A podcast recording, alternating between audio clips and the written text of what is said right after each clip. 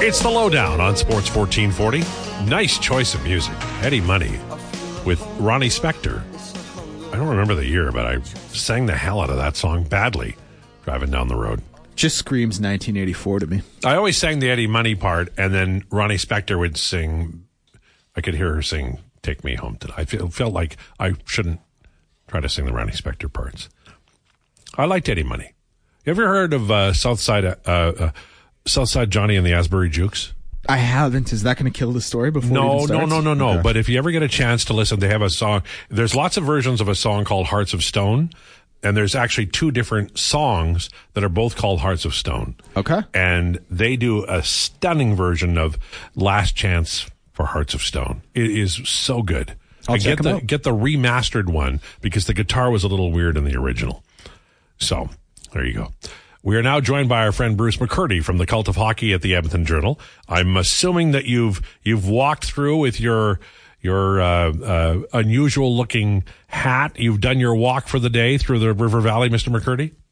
Uh, I'm actually doing it right after this show. I realized I was jamming into the show, and I didn't think you'd want to hear hear me with you know buses roaring by on the street and stuff. So uh, well, I waited.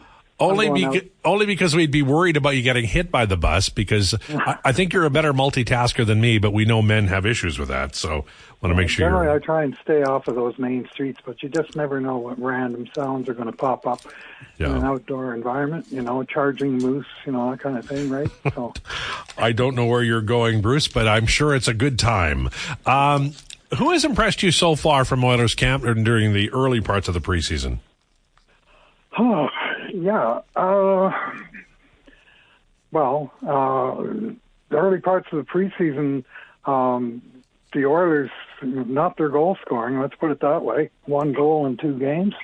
Um, but I thought they had a pretty good show from uh, uh, from a, a number of the young players.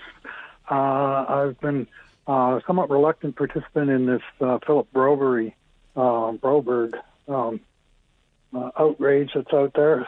So, Uh, Bo Aiki. I mean, let's let's start there, and let's start with the uh, with the conclusion that from there that because Bo Aiki is a good draft pick for Edmonton in twenty twenty-three, we better talk about who was drafted in twenty nineteen. I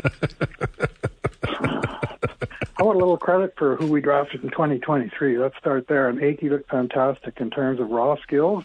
His skating is plus plus, and. Uh, He's got lots of work to do. Like defensively, he's an adventure. He's kind of all over the ice uh, uh, in both a good and bad way. Uh, but with these young guys, the the key, at least for me as an observer of them, is to see the upside and to see what's translatable, what's going to work for them against you know N H L class players, maybe down the road away. But what you know what what what skills do they have? And Aiki's skating skills just stand out as. Uh, very advanced and developed for an eighteen-year-old kid. And uh, presumably he hasn't stopped developing yet. I mean, he just started working with David Pelchat, right? So we have uh, uh, um, lots to look forward to there. But in the meantime, I mean, we're finally getting to look at something close to uh, what's the real Oilers club um tonight, and uh, congrats to you for completely surprising me with your first question. I thought we were talking about Brooks Robinson. I'm ready for that. I'm going to do Brooks at the end. I'm sorry. Okay. um, so let's talk about the, the Oilers tonight. You mentioned that there's uh, pretty much a full boat of N H L players. Uh, Kane, McDavid, Brown, that line uh, got together early uh, in practices, and, and looks like we're going to see them tonight. Uh, yep. Brown is an interesting player because he does a lot of interest. You know, he, he can play a two-way game. He can pass the puck pretty well. He can move the puck. Uh, interesting addition to the line. And I thought in the game that he played that Evander Kane was showing a little bit of pop, and, and we know he had injury issues, but he looked good. What are you expecting from that top line tonight? Yeah, uh, well, lots. Uh, goals. I think we're going to get to see some goals tonight. Uh, but, um, Brown and Kane, I mean, the key for both is is their physical health coming off of major injuries last year in both cases. Uh, Brown is, uh, I'm really looking forward to seeing how he fits in, uh, especially with McDavid, but just generally in, in the uh, uh, in the forward unit. Uh, and uh, uh, because he's got some pretty pretty good defensive chops, which is something the Oilers could really use in their top six. And so, you know, he's apt to be an improvement in that department, but he's also, you know, underrated scorer. He's got two twenty-goal scorers. He comes in here with roughly the same uh, offensive uh, track record as Zach Hyman did uh, a couple of years ago. And we've seen what Zach Hyman has done subsequently playing with high-end offensive players. We've seen his offensive total surge. So I'm certainly hoping for that from Brown. That said, I don't think he's probably going to get the kind of power play exposure that uh, Hyman gets. Uh, but it'd be nice to think of a sort of five-on-five guy who can get somewhere in the, you know, over forty-point range uh, in uh, sort of chipping into that top six offense, and also uh, I think significantly helping the defensive side, and that's, I think, clearly where the focus of the Oilers will be and should be uh, in regular season time is is uh, focusing on that two hundred foot game. And I'm hearing encouraging things from uh, from camp and, you know, podcasts and so on that are discussing it. Bruce McCurdy joins us from the Cult of Hockey at the Edmonton Journal on Sports fourteen forty in the Lowdown with Low Tide. You know, it it, rem, it reminds me, I I have a loop in my brain, and when I hear some references, they, they track back to wherever it lands.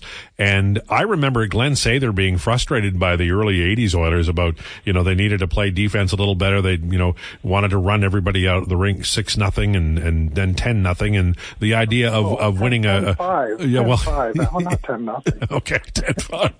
uh, but, but I think one of the, one of the, signature games in Oilers history was the one nothing uh, win. Grant Fear, the shutout, Kevin McClellan, the goal, game one in eighty-four, the final. And I, I, I feel like the loop in my brain is telling me that, that Sather was saying somewhat similar things to what Woodcroft is saying now, lo and behold, about whatever that was thirty-five years ago. Yeah, that team did learn to, to uh, raise the defensive bar in the playoffs. Uh, the regular season, they were always kind of prone to just playing it wide open, give the other guys the first chance and kill them on the counterattack, and it generally worked. Uh, but did you know, Alan, that in their five Stanley Cup seasons, uh, the Oilers had less than fifty percent shot share yeah. in each of them? Yeah, they were. They got outshot in every one of those seasons. Now, we don't have uh, we don't have Corsi and, and Fenwick and, you know, and, and some of the associated uh stats, but they're generally in the same boat. They got outshot, period. But they were such effective bunch of shooters that uh, they would still outscore their opponents by one hundred goals over the course of the season. I mean, it was incredible. They were fifteen point five percent or better shooting for seven straight years. Uh, so that was their... But come the playoffs, which is where I'm gradually getting to, they would outshoot their opponents by a significant margin. Their shot share would go up to like fifty-four, fifty-five percent, somewhere in that range. And uh, so they clearly cleaned up their, you know, their their process, and they continued to uh, uh, convert their own opportunities. So they tended to uh, have better goal shares in the playoffs than they did in the season. T, or Sports fourteen forty, Lowdown with Low Tide. Bruce McCurdy. I just said T. Bruce McCurdy from the Cult of Hockey at the Edmonton Journal joins us. Uh, I want to read you this from Daniel Nugent-Bowman and get your reaction. He says, per Jay Woodcroft, the ideal twelfth forward is a center, which he hinted should be Sutter and give him the edge. However, he was clear that the Oilers are going to carry the twelve best forwards. Derek Ryan will see preseason time at center, which would allow Lavoie and Ernie to get the last spot. You're the voice of reason among the Oilers Logosphere and Oilers uh, observers and fans. So for those who are uh, really upset that Raphael Lavoie has had one road game out of two and uh, doesn't appear to be playing tonight, what's your thought on Lavoie and his chances to make the team? Uh, and, and if you feel as though he's being kind of uh, given the short end of the stick here by the Oilers early on? Well, he was on the fifth line, you know, in the line rushes. Uh, and that's a bit of a tell. Um, And, you know, you got Brandon Sutter playing a little bit up the lineup. That said, Ryan McLeod is out. So, you know, your whole center situation is a little bit mucked up. I mean, it's not impossible. I haven't heard anything saying that Ryan McLeod is going to be playing uh, on October eleventh yet. I mean, we just know he's out for a short term. Uh, so one of the options always uh, when they have a player that they don't want to send out is they can either send out a different guy who doesn't have a clear waivers, like Dylan Holloway, or someone can, you know, develop an injury and wind up on injured reserve. But with the cap situation, it would have to be a long-term injury to clear space. So that I don't see them wanting to just waive Lavoie without giving him a look. And so something will happen that he'll he'll get some games. Uh, Brandon Sutter, I mean, I thought he was uh, he was okay in the game that uh, uh, was played the other night. And I'm not in this camp that's sort of against him and hoping he doesn't make it and mad at the team for inviting him to camp. I don't get that at all. Let's, you know, let's give the guy a look. He's here. Let's see what he can do. Uh, the difference between Brandon Sutter in uh, Edmonton and Brandon Sutter in Vancouver is not just two years uh, of, uh, you know, being out of hockey with long COVID, but it's also about two and a half million dollars. Yeah. You know, Brandon Sutter at three million dollars that he was in Vancouver wasn't much of a bargain, but uh, uh, same or similar player at league minimum, uh, you know, that has some utility at least. It's not a drag on the cap. And, and uh, uh, if you can get some strengths out of the player, right shot, center, fairly big, penalty killer, you know, he's, he does have some pluses on his resume. That said, he's thirty-four years old, and there's no... Uh, there's no guarantees that uh, he's going to make it out of camp and onto the big league team. It's uh, I think just as likely uh, that he will uh, he will get uh, um, sent out in the, in uh, the short to medium term while they sort things out up here. You're trying to tell me that Oilers coaching and management are not working actively against their own players, I, Bruce? That's a you know I, I mean I, I'm reading online and I don't think that's going to fly. Yeah, I, well, I read some of that stuff, too, and it, it frustrates me at times. Uh, I do think they're doing their best to try and make the team a winner, and I think the, the management in particular, Ken Holland, is one hundred percent all in on this season because I'm pretty certain from this distance that this is going to be his final season yeah, I agree at with the that. helm.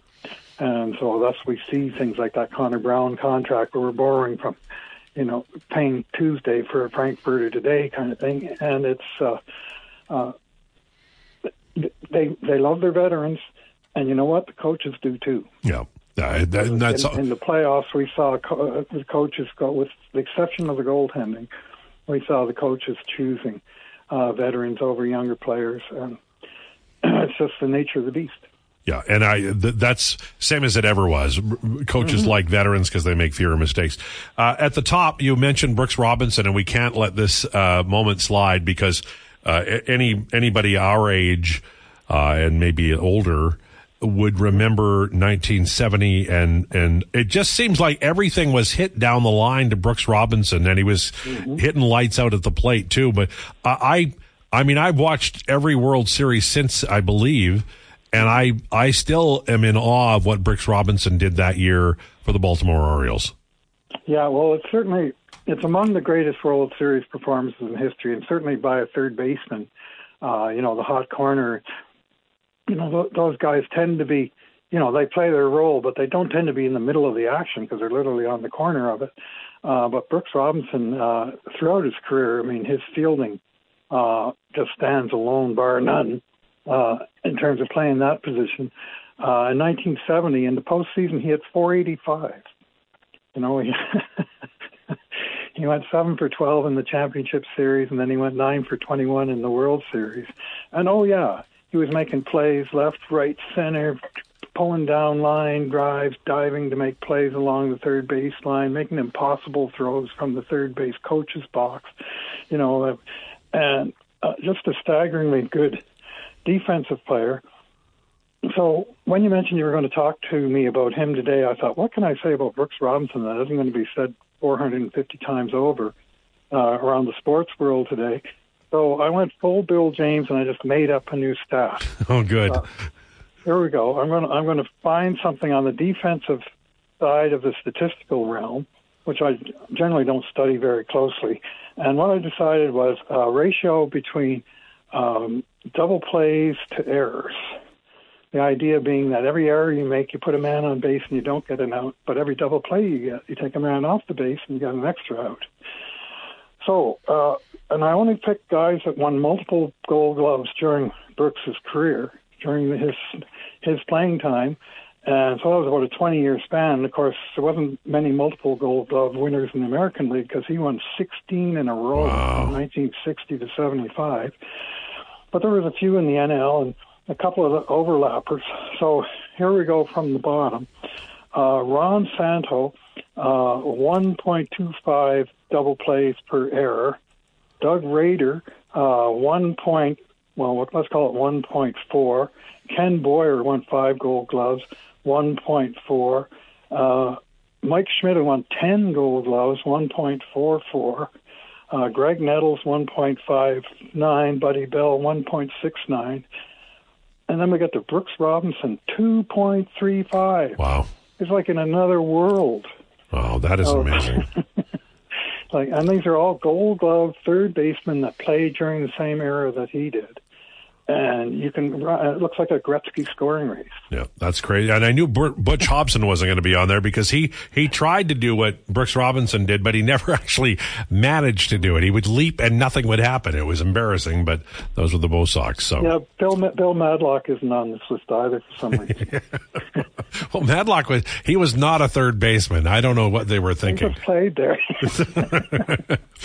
Bruce, as always, thank you, sir. You have a great day and enjoy your walk. Thank you, Alan. You as well. All right. Bye-bye. There's uh, my friend Bruce McCurdy from the Cult of Hockey at the Edmonton Journal. He's a good man. If you know Bruce, then you know I'm telling you the truth. Okay, we're going to have tons of rumors, some involving the Oilers. That's on the way next. This is The Lowdown with Low Tide on Sports fourteen forty. It's The Lowdown.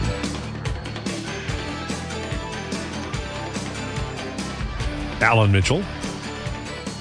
Declan Kruger. I'm trying to think of a, a w- word or a line in that song, and and all I can think of is Children of Thalidomide, and I, I would prefer not to be going in that direction, but I remember that song when it came out. Billy Joel had been famous for a long time, and then it, there was a little lull in his career, and then that one just pumped it right back up again. I do like Billy Joel. Do you like Billy Joel? Oh, I love Billy Joel. I love Vienna. I think that's my favorite Billy Joel song. Yeah, I like um, um, Scenes from an Italian Restaurant is really good. Just... Actually, Just the Way You Are is good as well. Solsbury Hill, actually. That's probably my favorite Billy Joel song. That's uh, that's Peter Gabriel. No. Solsbury Hill? That was Peter Gabriel? No, no, no, no. Was it? Well, I feel like we're having a Jim Brown moment here. I don't think you? I I don't think I can debate you on this. You said it with such certainty. All right, I'll take it back then. Vienna is my favorite uh, favorite Would Billy Joel song. Would you like to look up who uh, who did uh, Solsbury Hill?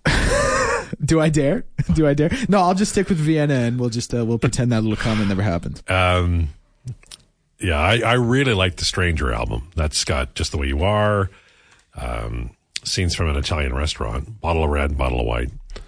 That's good. That's the good stuff. And Piano Man, nine o'clock on a Saturday, regular crowd, shuffles in. Yeah, yeah, good song. Yeah, it was Peter Gabriel, by the way. So.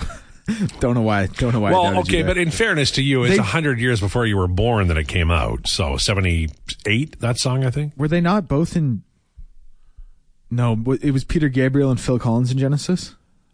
Yeah, you, you're, you're. I'm, I'm getting deeper. Yeah, okay, forget it, forget it.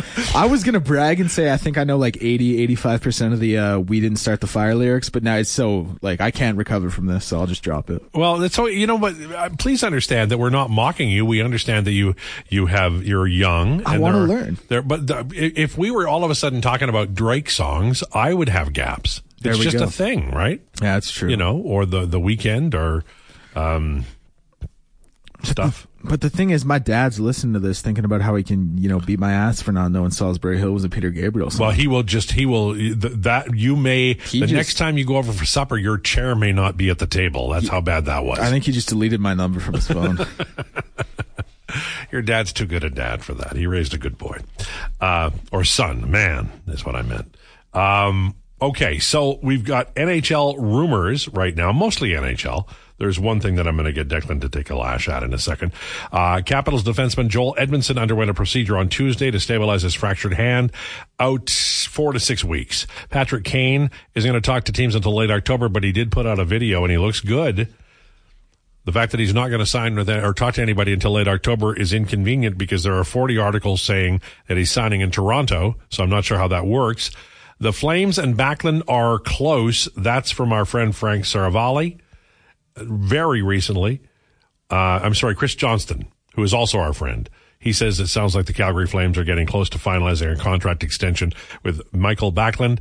Uh, the sides are believed to be hammering out some final issues. They have to sign somebody. Um, Jay Woodcroft, we're going to see if there's a chemistry in game action tonight and go from there. He's talking about Kane, McDavid, Brown. Connor Brown looking to become a member of that top line. Zach Hyman was absolute fire on that line a year ago. I think you're going to see McDavid, Hyman to start the year. I think Draisaitl, Brown will be the check down. You heard it first here. On the really big shoe. Um, Corey Schneider is going to retire. He was once rumored to be heading here, I believe. Can't remember the year, and I can't remember what it was about. But every Canuck goalie, they had really good goalies, and every one of them was rumored to be coming here. Craig McTavish was all about it back in the day. I think Luongo was coming here once, too. All right, can you explain this Lillard trade? I know it's huge, and but it's a lot of moving parts, and I, I want I want you to break it down as understanding that that you know it's it's on the fly, so we're not we're not going to hold you to any of this. But you, you mentioned earlier about Lillard going to Milwaukee, and maybe not like in terms of a style fit being ideal, but he's such a talent, then you understand why he did it, why they did it. Right. So Lillard has the luxury that Giannis is one of the few superstars in the league who can play off the ball. Most superstars need to dominate the ball, have the ball in their hands for eighteen, nineteen seconds of a twenty-four second shot clock before they can make a play. Giannis is one of the figures who can, he can play off the ball. He can play in the low post because of his size and footwork. He can play in the high post because of his ability to face up. The issue then becomes, although his assist numbers may look okay, Damian Lillard's never been a first first thought distributor of the ball. He's always been a score for score first, slasher, step back, shoot the three type of point guard. Now, anytime you have a talent like that and two guys who want to win, you can generally make it work. But just on paper, when you look strictly on paper, you now have two two ball stoppers who both score thirty points a game, who both demand the ball to be successful. Like I said, Giannis can play off the ball, and I think he's going to have to more. But do Tigers change their stripes? And Giannis dominated the ball on the way to Milwaukee winning a championship. Damian dominated the ball to being a top seventy-five player of all time and having a Hall of Fame career. What's going to change now? You would think it's Damian's desire to win, but we're not we're not certain. Okay, that's a good. I like that. Now, the way the N B A works, there could be a flurry of trade. The Raps were reportedly in at least talks or trying to get yes. in talks. It, it, does that? Does that, because they've got guys that could trade, and I thought they would maybe do it earlier. Is do you see them being active here before the start of the season? What I had heard about Masai Ujiri, and not really heard, it's just something I, a report I had read on Twitter, is that he likes to float trades and then pull the rug out from under other G Ms before they have a chance to make a decision. Oh, so now, he's a tease. I don't know how true that is. Obviously, I'm not an N B A insider, but I think now the thought process has to be, Milwaukee, listen, Boston was already there. They paid Jaylen Brown all that money. They have one of the top seven players in Jason Tatum. It was already top heavy with Boston, Philly, if you want to throw them in there with Harden and Embiid, and now Milwaukee especially.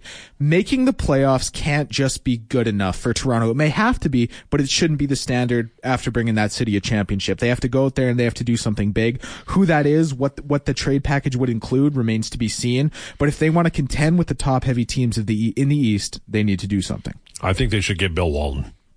He was great. He was yeah. great for, you know, he only ever made two All-Star games his N B A career. Well, because he was hindered all the time. He was. He had one year, his first All-Star year, I believe it was, he was league M V P, finals M V P, and N B A yeah. champion. Now, also, Kareem was in the West, too, so that's why he was not an All-Star team. Yeah. Kareem, jeez. That guy was pretty good. Ever heard of him? He was so good he was an airplane. He was doing side quests. So good. So good. And the one luxury Toronto has, and I'll, I'll get away from this quickly, is that I don't know if you want to call pa- Pascal Siakam's a star in the Toronto market. He's he's a multiple-time All-Star, very good player, but I don't think you would define him as a superstar. That said, he can play off the ball. He's not actually he's not great when he dominates the ball. He he did best when Kawhi Leonard was there to yeah, you know have yeah. the brunt of the offense. When Kyle Lowry, before he left for Miami, could get him the ball, feed him the ball. When Fred VanVleet, who had an All-Star season playing alongside him, could get him the ball. He plays best off ball, and that's why I think a big-name point guard would do well for that Toronto offense. I wasn't allowed to watch The Simpsons when I was a kid either, Tide. You Saint Albert parents were strict. Well, we, I, what happened was he was, my son was watching The Simpsons and Grandma was over from Medicine Hat, and she said something to my son, and he said, "Don't have a cow, Grandma." And that, everybody looked at me like I was the bad dad because I let my son watch The Simpsons. And then that led to probably eighteen months of not watching The Simpsons. I had to tape it and watch it when everybody went to bed, along with The X-Files. Some of those X-Files episodes I still sometimes remember, and it gives me the shivers. Oh, man, there's one, like, it's a guy in a vent with orange eyes, and you just see them through yeah. the slits in the vent. Scared the heck out of me, and I was like nineteen years old. The elevator one is the one that still, the guy knows it's going to happen, and he races down to the ground floor. Oh, God. You know what? You know how you, something happens in your brain when you're watching something, and then you remember it for thirty years? Oh, yeah. It's like Clockwork Orange. I can never watch that movie again. Oh, that one's, that, that movie will stick with you forever. Silence yeah. of the Lambs is like that yeah. for me as well. Yeah. yeah, there are a couple. Yeah. I was listening, but I guess not good enough. I got to the convo late. What's the big news? Well, we just had it. I'm sure you've heard it by now. The big N B A trade. Extend the local programs to eight or eleven. Give an extra hour for Fantasy Frenzy. Well, we talked about that yesterday, but, you know, it's a moving target, you guys. We're trying to figure out what you want to hear, and we love your input. Just always text us in and say, Low Tide needs to work for twelve hours, or whatever you want, or no hours, which I'm sure, you know, we'll get a few of those too. Al, you can pick up an anvil from Acme Company. While you're there, they might sponsor your show, Life of Brian. Life of Brian. We're always looking for sponsors. Always looking for sponsors. We have a wonderful sponsor right now, I'm going to tell you. And we're hoping to be, for years and years and years, have Wolf G M Seabuick as our sponsor. New name, same great team. Find them on corner of one eighty-fourth street and Stony Plain Road. wolf g m seabuick dot com. Say hi to Doug. Say hi to Mary. And I will tell you that they have really good coffee there. If you're ever waiting... coffee's excellent. Tiger Woods said Mo Norman was one of the two greatest ball strikers of all time. Put him on the mound. Okay. Just got back on. Possible lines tonight. Looks like the top two lines are the lines, which is McDavid with Kane and Brown, and then Draisaitl with Hyman and the Nuge, with the third line being McLeod, Janmark, and Fogle. That's according to Jack Michaels. Then there was a lot of upsot, and I'm not sure what we'll see tonight. Not sure. So the, I, I would give you more, but I really can't and remain credible. And even then, it's a stretch. Solsbury Hill by Billy Joel. Humiliate him, L T. I can't. I like him. I can't do it. I just, I, he's, he's like a, you know, he's like a, um, um, the son of a good friend of mine. I can't do it. I, I, I it's not in me. I've lost the fire to, to burninate people. I've turned that heart of coal into a into a warm, yeah. soft fire. Yeah, I used to hammer Yaremchuk, but it was fun. I enjoyed it because Yaremchuk took it personally. You don't take it personally. You just you you take it internally, and I don't yeah. I don't want to. I don't I don't like doing that. I bottle it up in one day. Well, that's it. And one I you know like Yaremchuk would just fire back. You know. Old man, and, and they hit me with those gigantic feet of his. Yeah. You don't do that. Oh, so. I wouldn't want to get kicked by one of those. It's kind of about leaving Genesis. Uh, yes. Peter Gabriel is so good. He he did a, he redid a song called The Book of Love recently. It is so damn good. I think his daughter told him to. She said, redo this song, and he did, and it's, I just, I, honestly, it is such a beautiful song. It was supposed to be Corey Schneider to the Oilers, number seven overall pick that became Nurse. Instead, he was traded in New Jersey for pick nine. Sound about right, Low Tide? It's spot on. Kareem sang Solsbury Hill, too. Okay, we're we're through the looking glass here, folks. Like, we're now, we're turning in on ourselves. And and it's just, it, we, there's nowhere to go. We're sooner or later, we're just going to spiral out of control. And I'm going to be on a chair with wheels going through the front window. Nobody wants that. I want minimum two hours of baseball talk from Low Tide. Low Tide Baseball Talk is the best radio available in the world. Well, that's a stretch. I will tell you that I remember the opening day lineup for the Montreal Expos in nineteen sixty-nine. And I'm not proud of it, but it's there. I don't remember where my car is parked, but I know that. Dan McGinn, who was a relief pitcher, hit a home run and won the game. Tom Seaver started for the Mets. The first pitch, I believe, was Seaver to Maury Wills, who was a shortstop. He was later traded by the Expos, but they had him for a little while. Yeah, anything you want to know about past baseball history that nobody cares about, I'm your guy. I am your guy. I can tell you a great Vin Scully story about a former Expo who was on that, that opening day lineup, if you like. Would you like me to do that? I'll do that next. I promise you I will. It's a really funny line. I'll blow it, but it'll be really funny, and it's long, and you may fall asleep, and I know I will. Who isn't going to stay tuned for that? This is the Lowdown with Low Tide on Sports fourteen forty. Climbing up on Solsbury Hill, I could see the city light. one forty, this is the Lowdown on Sports fourteen forty. First time I heard that song was on C B C Radio. They had a, a show called ninety minutes with a Bullet.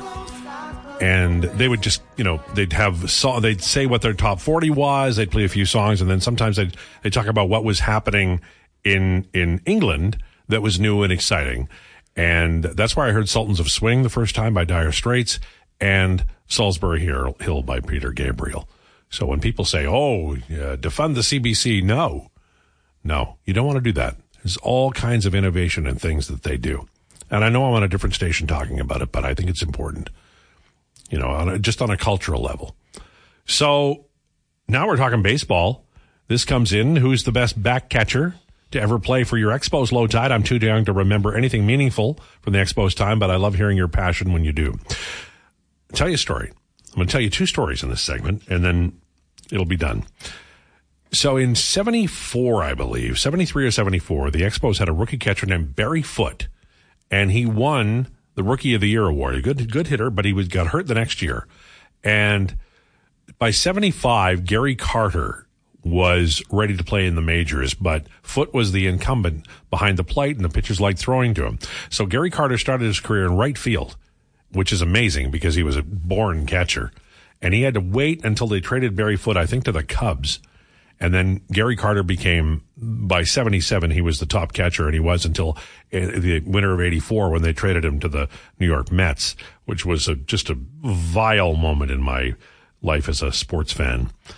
Um, but Gary Carter was easily the best catcher the Expos ever had. And I think that if we're honest, I mean, I my choice of best player the Expos ever had would be Tim Raines with, with Vladimir Guerrero Senior, like within an eyelash, and Andre Dawson in there too. But I think most baseball experts would say Gary Carter.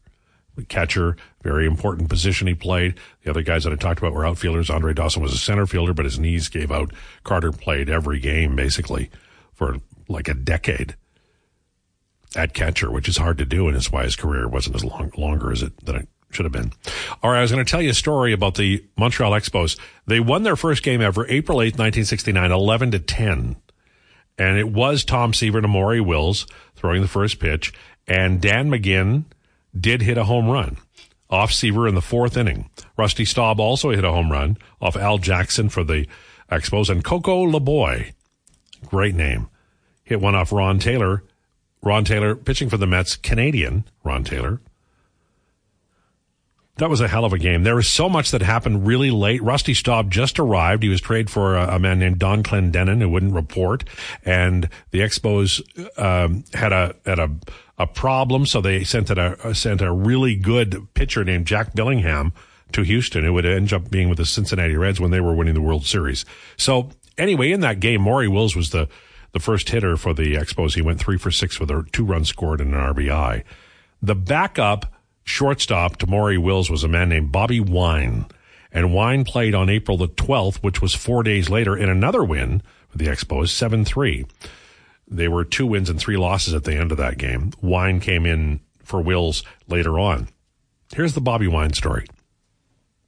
So Vin Scully in the mid-eighties is talking about some writer that he had talked to in, I believe it was Philadelphia. And they were talking about a, a shortstop second base combination that was doing really well at that point in time. And this would have been the late sixties. So it probably was, uh, I don't know, Larry Bowa and Tony Taylor or something like that. And Vin Scully said back in sixty-one, Bobby Wine, when he was breaking in, he was a shortstop, or he was a second baseman, I believe. No, he's shortstop. And Co- Cookie Rojas was the second baseman. And Rojas was a really good player, a much better player than Wine, and he had a much better career. But they were a, a very young rookie tandem at second base, shortstop and, and second base, Rojas and Wine. And Vin Scully, in, in typical Scully fashion, so beautifully wove this story through a couple of innings. And the punchline was that this sports writer said, you know, Larry Bowa and Tony Taylor are the best shortstop second base combination in Philadelphia since the days of Wine and Rojas.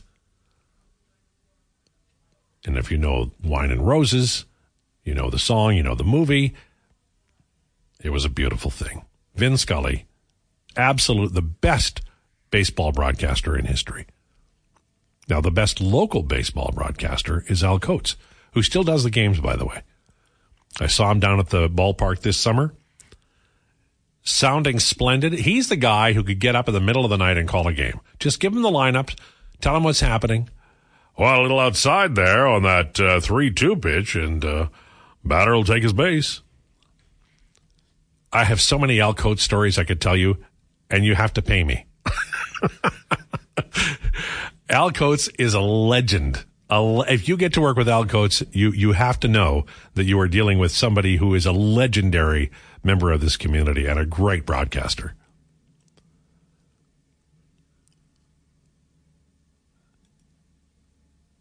Phillies, wasn't it for Foote? Maybe. I, I'm not sure where Barry Foote went, but I thought it was the Cubs. Back catcher is not a position. We keep having this thing. I remember one day back at the other station, I said, when I was growing up, my dad taught me baseball, and he would say to me, son, because I was his son, he said, I played in a in a really good hardball league in Saskatoon and surrounding area.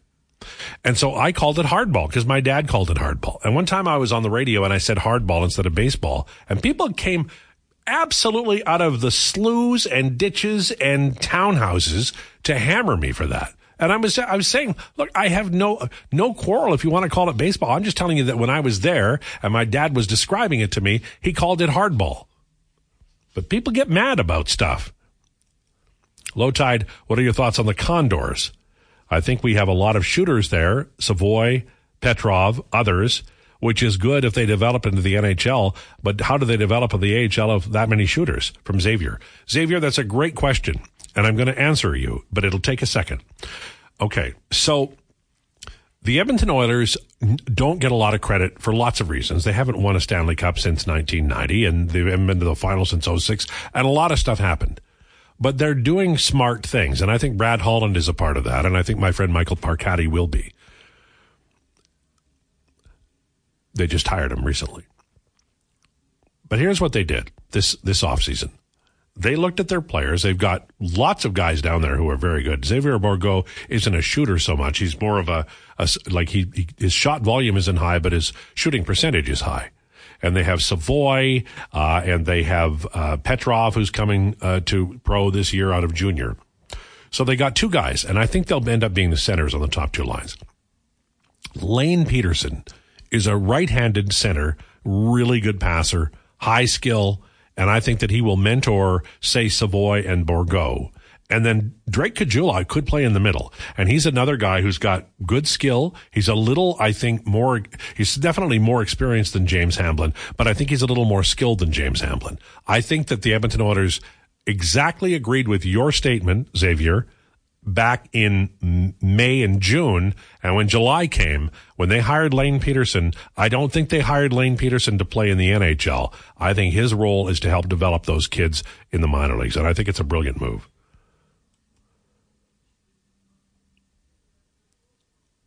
Low Tide, ask the young buck if he's ever watched the original Exorcist. Do you plan on watching the new one? I didn't know there was a new one, and no, I wasn't supposed to watch that. My parents said I couldn't watch it, and I did, and I wish I hadn't. buddy, if if you guys were going to try and come after me for my lack of old horror movie knowledge, you came to the wrong guy. You came to the wrong guy, because yes, I've seen The Exorcist, I've seen the sequels, Exorcist the two, The Heretic, and Exorcist three, which takes place in a hospital. I will be seeing the new one. Ellen Burstyn is returning for it. Yeah, uh, yeah great movie, scary movie, love it. Now, if you can, I tell you what you should do instead of that. Uh, what? You should go and rent all of the Ellen Burstyn's movies. Yeah, she's a great actress. Totally. She's a great actress. Requiem for a Dream, incredible. You know what? I love you. Yeah. Alice Doesn't Live Here Anymore is a great movie. Yeah, she's incredible. She's incredible. And I still think The Exorcist is one of her one of her magnus opuses. Magnus opuses? Uh, opuses. Same Time Next Year is a good movie, too. I remember watching that and thinking, this isn't going to be a good movie, and it was excellent. Well, she's great. She's no, great. No. I like that you that you admit that. I like that you not only admit it, but you, you know it. Mm-hmm. She's uh, her and Annette Bening are the two best short-haired actresses of all time, as far as I'm concerned.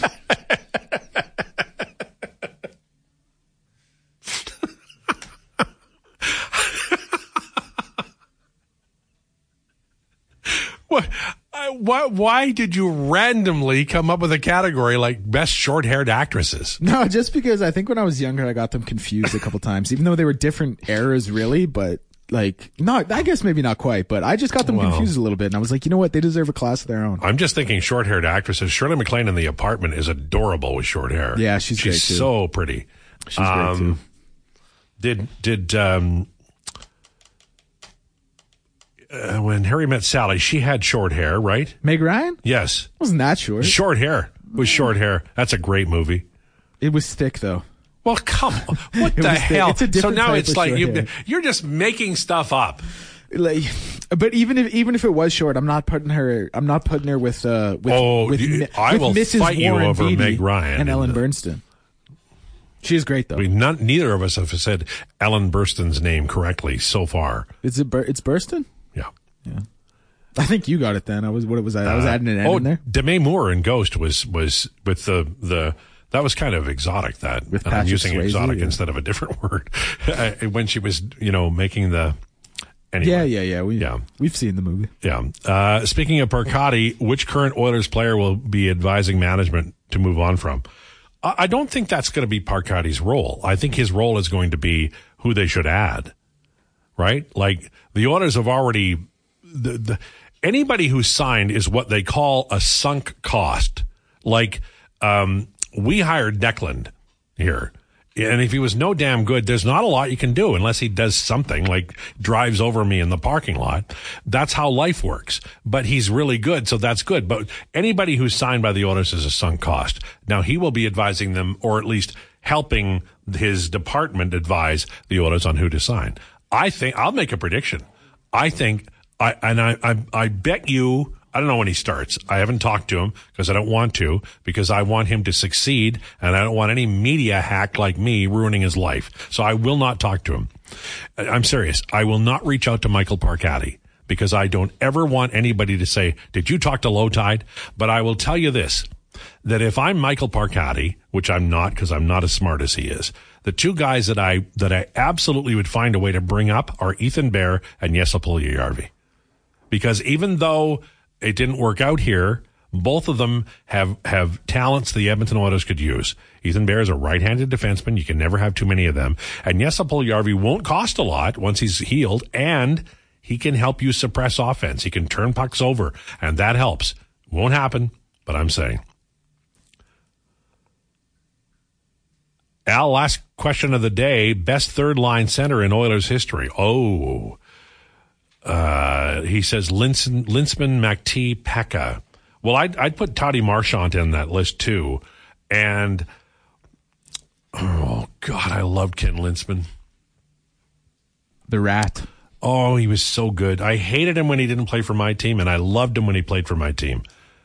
You know, I'm going to have to say Craig McTavish. I know that that's not a popular answer because he's been a coach and a G M here, but Craig McTavish was the smartest center this team's ever had in terms, and that includes Messier and Gretzky. I'm, I'm, I'm saying a two hundred foot game. Messier could go off a little bit and take costly penalties. And as brilliant as Gretzky was, he, he was just almost like, nah, Gretzky was smarter, but McTavish was very smart. L T, glad you're back on the air. Any plans to move your signal uh, on radio? I'm downtown and it's brittle. Well, you can go, tell people how they can listen to us.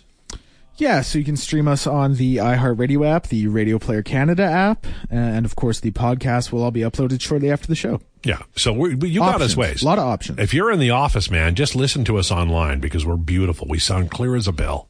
In fact, our our voices sing. That's how good it is. All right, we're out of here. Thanks for tuning in. Jason Greger on the way. This is The Lowdown with Low Tide on Sports fourteen forty, and it's time for an update.